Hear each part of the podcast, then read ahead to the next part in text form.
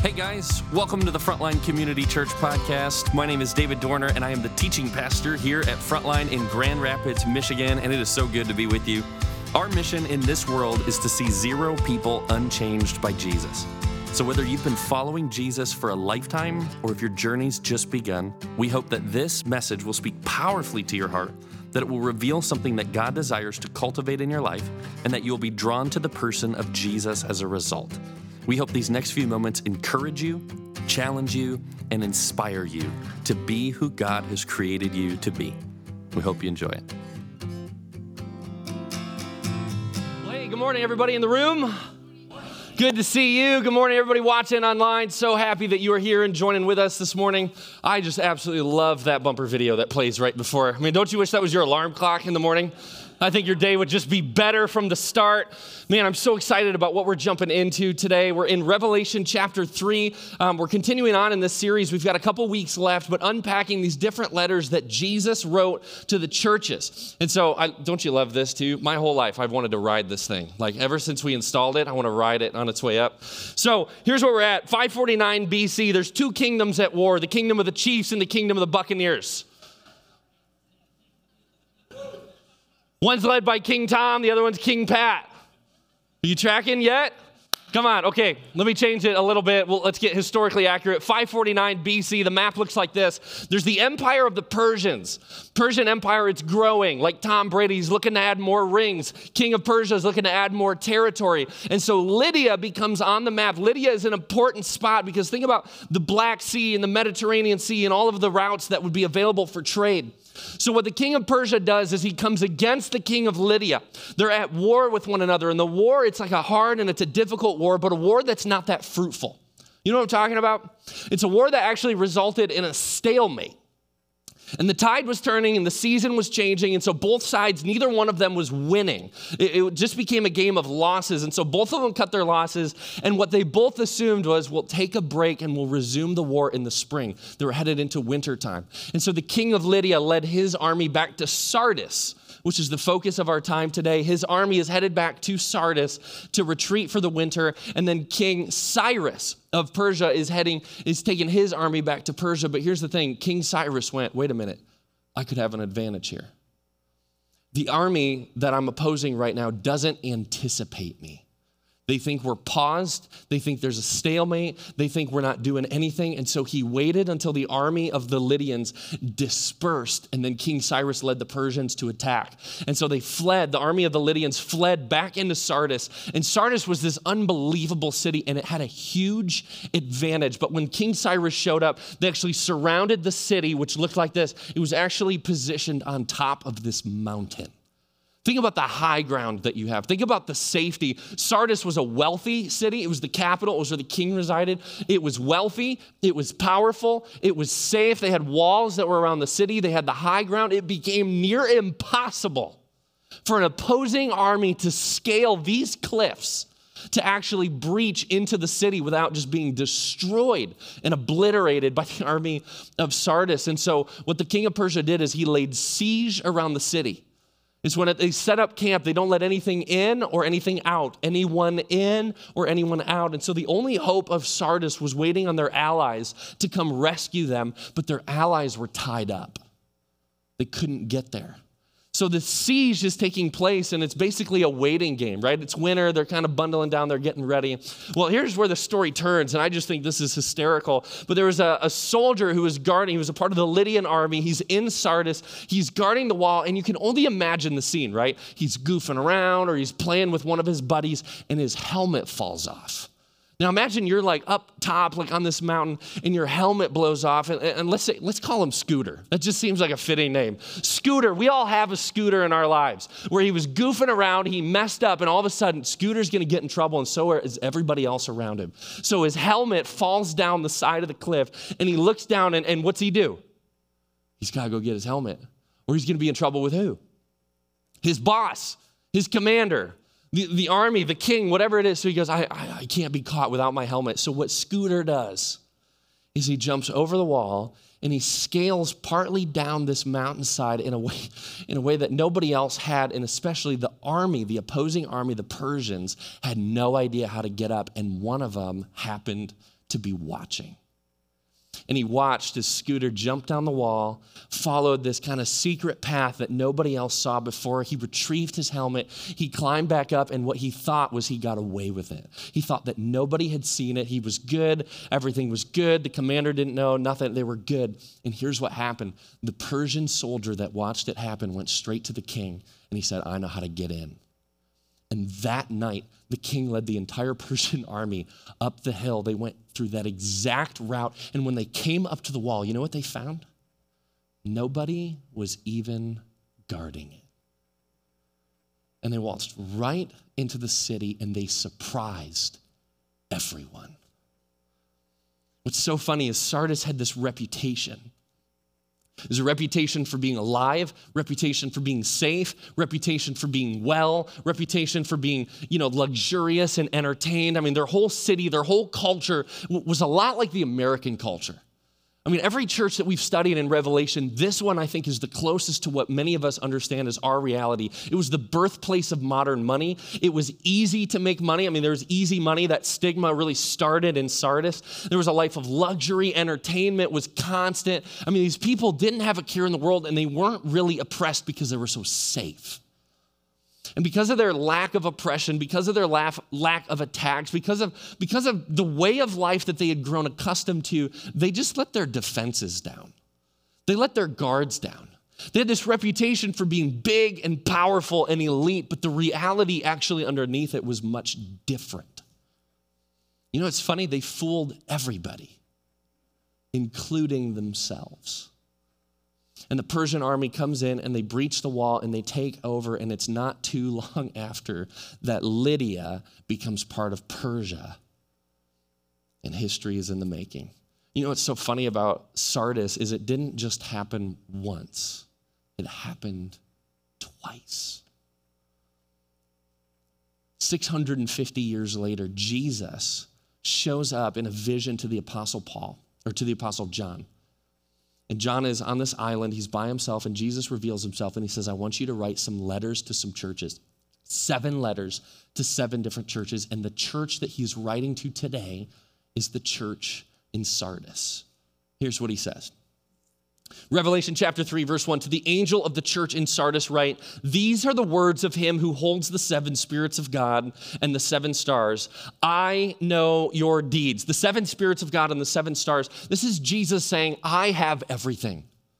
I know everything. I am everything. I am the fullness of God. And then I also have the ability to give the fullness to the churches. This is who I am. I know your deeds. You have a reputation of being alive, but you are dead. You know what's so interesting about the city and the culture of Sardis is it was extraordinarily immoral. Sexually speaking, financially speaking, economically speaking. I mean, when you're not oppressed, it, it kind of anything goes. And so that's kind of this culture and this life that they grew accustomed to. So Jesus is saying, hey, to the church in Sardis, I know your deeds. I see your deeds. I see what's underneath the surface, even if others don't. You have a reputation for everything being good and well, but deep down, I know you're not, you're not struggling, you're dead. Dead people can't do much about their circumstances.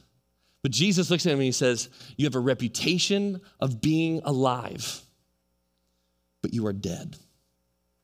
So the city had the reputation for centuries of being alive and well, but it was vulnerable, it was weak, it was dead. The church in Sardis had a reputation for being alive and well and busy, but in reality, it was dead.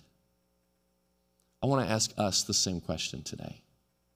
And the question goes like this Is the condition of your soul better or worse than it appears to be?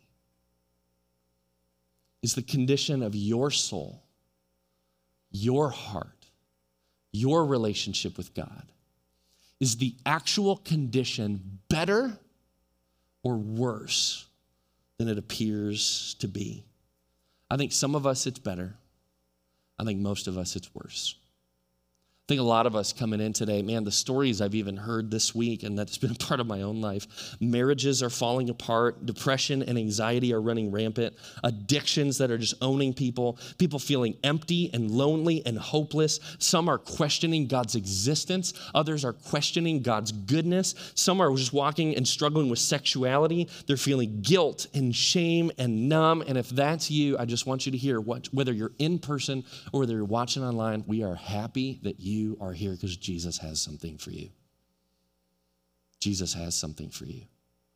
The letter that he's writing, Sardis, doesn't stop there. But you know what's funny? I, I, have a mentor in my life. I was talking to him about a year and a half, two years ago. We sat down and, and he played this game with me. You, you know the game where you know the answer to a question, but the other person doesn't know you're playing the game? I was the other person. So he sits down and he says, David, how are you doing? And I went, I'm doing pretty good. You know, life's pretty good. I'm happy. Superficial. I kept it superficial. And he said, David, what's the best thing that you bring your ministry? I go, how do you answer that without sounding prideful? I was like, I, I don't know. He said, what, what's the best thing you bring your family? Oh, okay, that changes a little bit. What's the best thing that you bring your friendships? In relationships. And I, I start struggling and, and I'm trying to articulate and I'm fumbling and he's just sitting there and he's just smiling at me. And you know the, the moment when like you realize I should just ask you what the answer is. And I look at him, I said, Chris, what, what is the best thing that I bring anything? He said, I'm so glad you asked. He said this. He said, David, the best thing you have to offer your family, best thing you have to offer your job, your wife, your son, your ministry contact, the best thing that you have to offer anybody and anything is this it's a well ordered soul. It's exactly what Jesus was writing about to the church in Sardis. He's not saying the best thing you bring is your reputation. He's saying the best thing that you bring is your reality, and when your reality is a well ordered soul, it's like a well oiled machine. Like when the relationship between you and God is good, it's healthy, it's overflowing, it's abundant, that you experience Him, that you hear from Him, that you follow Him, that you're led by Him. What Chris said to me is David, the best thing you have to offer is a well ordered soul. And then conviction fell afterwards. And I thought to the seasons and years and context of which I didn't have anything of value to add if this is what value is. Can any of you relate? Do any of you understand what that's like? Revelation 3, verse 2, here's what Jesus says after. He says, Wake up. Wake up. Take some notes. Write down, Wake up. You know what's really funny about a dead person? Can you wake up somebody who's dead? Jesus says, Wake up. Strengthen what remains and is about to die, for I have found your deeds unfinished. Such an important word that we need to hear today. What Jesus is doing in our world and what Jesus is doing in your world at this point is unfinished. It's not over, it's not dead. It's not done, and there's not a period, there's a comma. I have found your deeds unfinished in the sight of my God. Remember, therefore, what you have received and heard, hold it fast and repent. What have they received? What have they heard? They've heard of the person of Jesus who died on a cross who died to sin, who died to shame, who died to guilt, who died to all of it, who died and then resurrected. He defeated it. He's saying, Go back to the message that you heard about Jesus. What was once dead, God actually brought back to life through the person of Jesus. Well, how do I get that? How do I go back to that? He, the last word. It's been in almost every letter we've unpacked. The word is what? Say it with me repent. Repent. It's a church word, but it has a simple meaning. It just means turn. Turn. Stop this direction and start moving this direction. The invitation and the opportunity comes after a realization I am dead. My relationship with God is hurting. It is struggling. It is distant. It is broken. Here's what Jesus says Wake up. Stop. Turn repent, hold fast, cling to the thing that you once heard, the thing that is still true, the good news of Jesus. You know, it's funny. The city of Sardis, the things that they were actually known for, the things that they built their lives on, actually contributed to their death. Aspirations of wealth, aspirations of safety, aspirations of independence. All these pillars, these foundations that so many of us in our culture, in our day, today, Many of us, if we're honest, seek after and build towards these very things the church in Sardis did, and it led to their demise. That's part of the good news that Jesus came to offer. These things that you're building your life on are inherently unstable. They can't do for you and provide for you what you're looking for. Because you're chasing them and building them, it's killing you. money, wealth, power, independence, entertainment, luxury, safety. Can the same be true of us?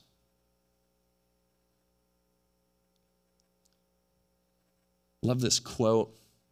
Theologian named William Barclay, he writes this. He says, The church of Sardis was at peace, but it was the peace of the dead. I can't help but think how many different seasons of my life has, have I mistaken or mistook peace for death? Brokenness in my relationship with God. Everything else was good. Everything else was fine. Everything else was stable. But I mistook that peace for true peace. Jesus even describes himself other places in Scripture. He says he's the Prince of Peace. There's two different kinds of peace here. One is peace because there lacks life, the other one is peace, which is life. William Barclay says the church of Sardis was at peace, but it was peace of the dead. It was the peace that we don't want, that we don't want to move towards. It's the peace we want to run from. Revelation 3, verse 3 B, it says this, but if you do not wake up, I will come like a thief, and you will not know at what time I will come to you. What's so interesting about this is it's the letter that Jesus writes is a warning to the church in Sardis. And it's so close to home, it's their history. They know that it was during the night that the Persian army stormed their walls and took over, and they weren't ready. Jesus is writing to them ahead of time as if he's saying this Hey, the enemy is coming. The enemy is coming.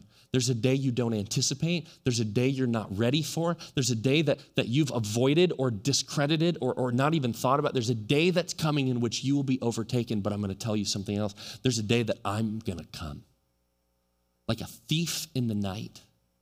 And I'm inviting you right now, I'm giving you the opportunity right now to turn of your ways, to follow me. But if you don't, I'm still going to come but it won't be to rescue you, it'll be to condemn you. It's a harsh warning. Throughout the Gospels, throughout the Bible, there's this dueling reality of grace and truth.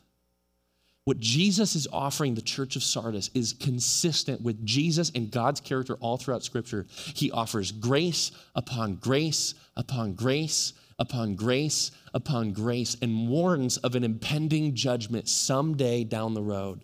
And he offers grace and he offers grace and he offers grace. And a certain point, if you don't take the grace, you fall under judgment.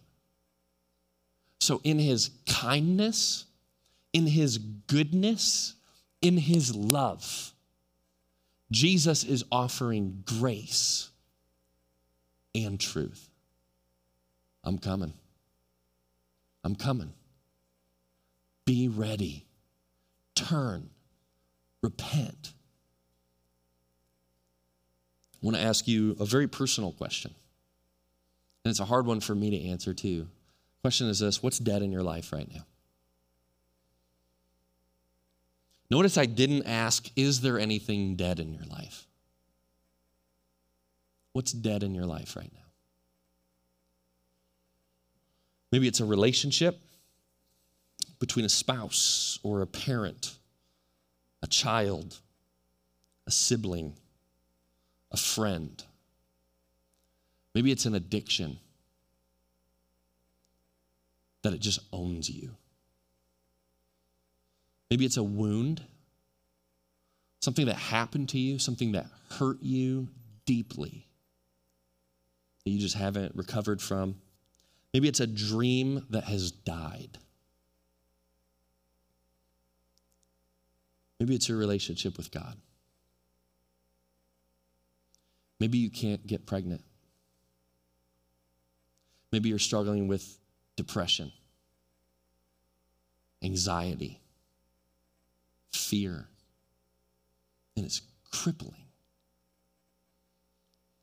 Maybe it's sin, temptation, obsessions. Maybe it's a diagnosis. What is dead in your life right now? Gordon MacDonald uh, is an author.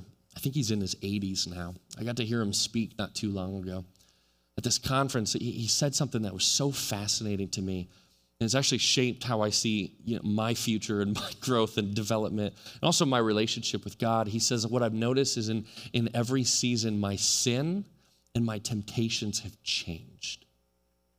He said, What I once struggled with as a 20 something year old man and then a 30 something year old man is not what I struggled with as a 40 something year old and a 50 something year old and then a 60 and a 70 and an 80. He said, My temptations and my sins, they all changed. They adapted like an organism as I adapted and grew. And the question I want to ask you is that happening too? Is what you're struggling with today something that you haven't encountered before? Or is it something that was, that was seeded decades ago and is now rearing its head years or decades later? I just love that. Do you know what our temptation is when we acknowledge the death in our life? It's to quit, it's to give up, or it's to give in and stop fighting. It's to accept it, it's to tolerate it, it's to settle for death. Because, uh, uh, I mean, how many of you maybe have said this statement? Once the love is gone, there's no getting it back. Once the dream dies, it can no longer be revived. Once the damage is done, there is no repairing it. Once the diagnosis is delivered, there is no going back. I told you I have good news for you today if that's you. Jesus says something different. Is good news for all of us. It says this Revelation 3, verse 4. Yet you have a few people in Sardis who have not soiled their clothes. Soiled their clothes, uh, he's talking about the pagan culture in that time, required you to have perfect, pure white garments as you approach these fake gods. So Jesus is directly referencing them. He's directly talking about them and then acknowledging the stupidity of this. Because watch this. Uh, there's a few people in Sardis who have not soiled their clothes. They walk with me. So they haven't soiled their clothes.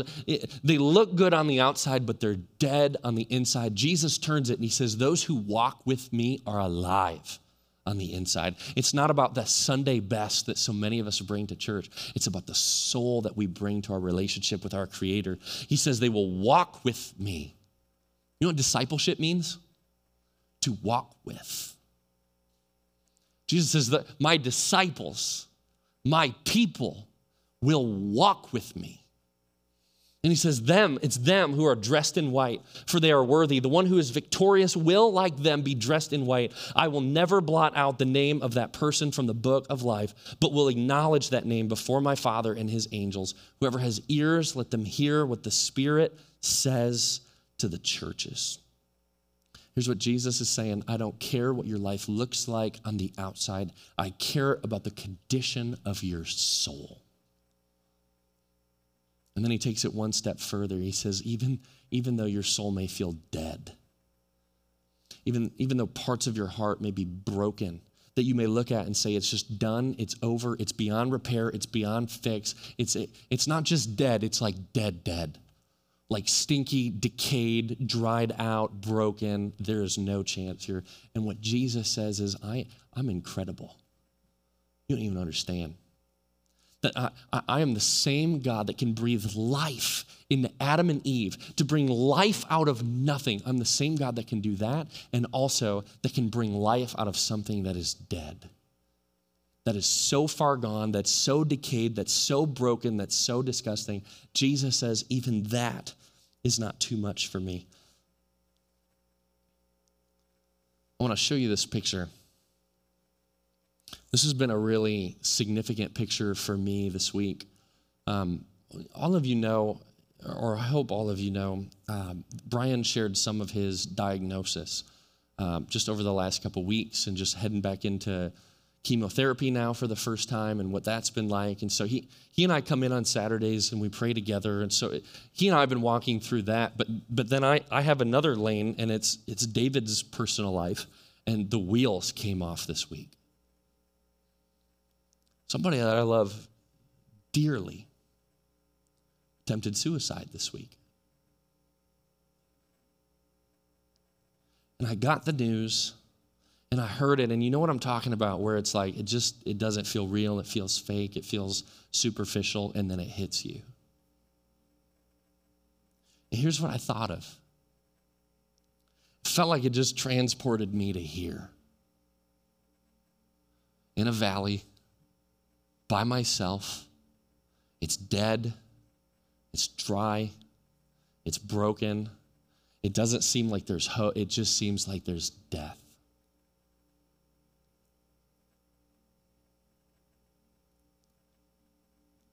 A lot of you are here right now. A lot of you know this place. A lot of you have spent a lot of time in the valley. And God, in his goodness, selected one of his prophets named Ezekiel. He said, Ezekiel, I want to show you something. I want to speak something to you. I want to reveal something about me and my character, but about how I love and take care of my people. I'm going to transport you here. And Ezekiel describes it, and this is what he says. This is Ezekiel chapter 37. Verse 11, then he said to me, God speaking to Ezekiel, Son of man, these bones are the people of Israel. Time out. He's not talking about these bones are, are, are the world. God is saying, These bones are my church. Remember the letter that he wrote, not just to Sardis, but to us, was his church, was his people. God is saying, I'm looking at my people, and they are dead. They're dead. They say our bones are dried up and our hope is gone. It's not just the body that had just died that Jesus can come back and do quick CPR and bring it back. They're saying we, we have been dead for so long that decay has happened, that rot has happened, that deterioration has happened. There is no turning back. We are cut off. Therefore, here's what God says prophesy and say to them, This is what the sovereign Lord says, my people, talking to you. I'm going to open up your graves and bring you up from them. I will bring you back to the land of Israel. I will restore you. I will bring you back to life. I will do what you can't do for yourself. I will do what only I can do. Then you, my people, will know that I am the Lord when I open your graves and bring you up from them, you will know that I am God when I take dead things in your life and bring them back to life. That's what God declares to his people, to us. I will put my spirit in you, my breath, my ruah, the same breath that God spoke and He breathed into Adam and Eve at the dawn of creation. God says, The things that are dead and broken in your life, I will breathe into them and bring them back to life, and you will live. And I will settle you in your own land. Then you will know that I, the Lord, have spoken, and I have done it, declares the Lord. Here's how I want to close today there is deadness in every one of our lives. There's deadness in our hearts. There's deadness in our behaviors. There's deadness in our relationships. Not one of us walked in today perfect and whole and pure All of us are carrying something. And so, what a great opportunity we have right now to go before our Heavenly Father and actually acknowledge the deadness and then ask Him to bring it back to life. I didn't talk to the band about this, but I should have.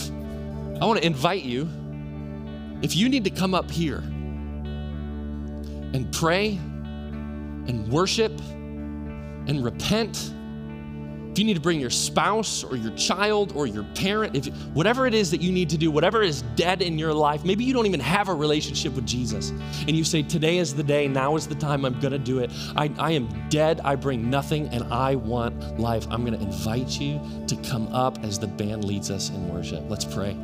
Father, we come to you dead, broken, hurting, lost, lonely dark. Father, we bring so much pain, so much grossness, so much filth. Father, so many of us, we just need you.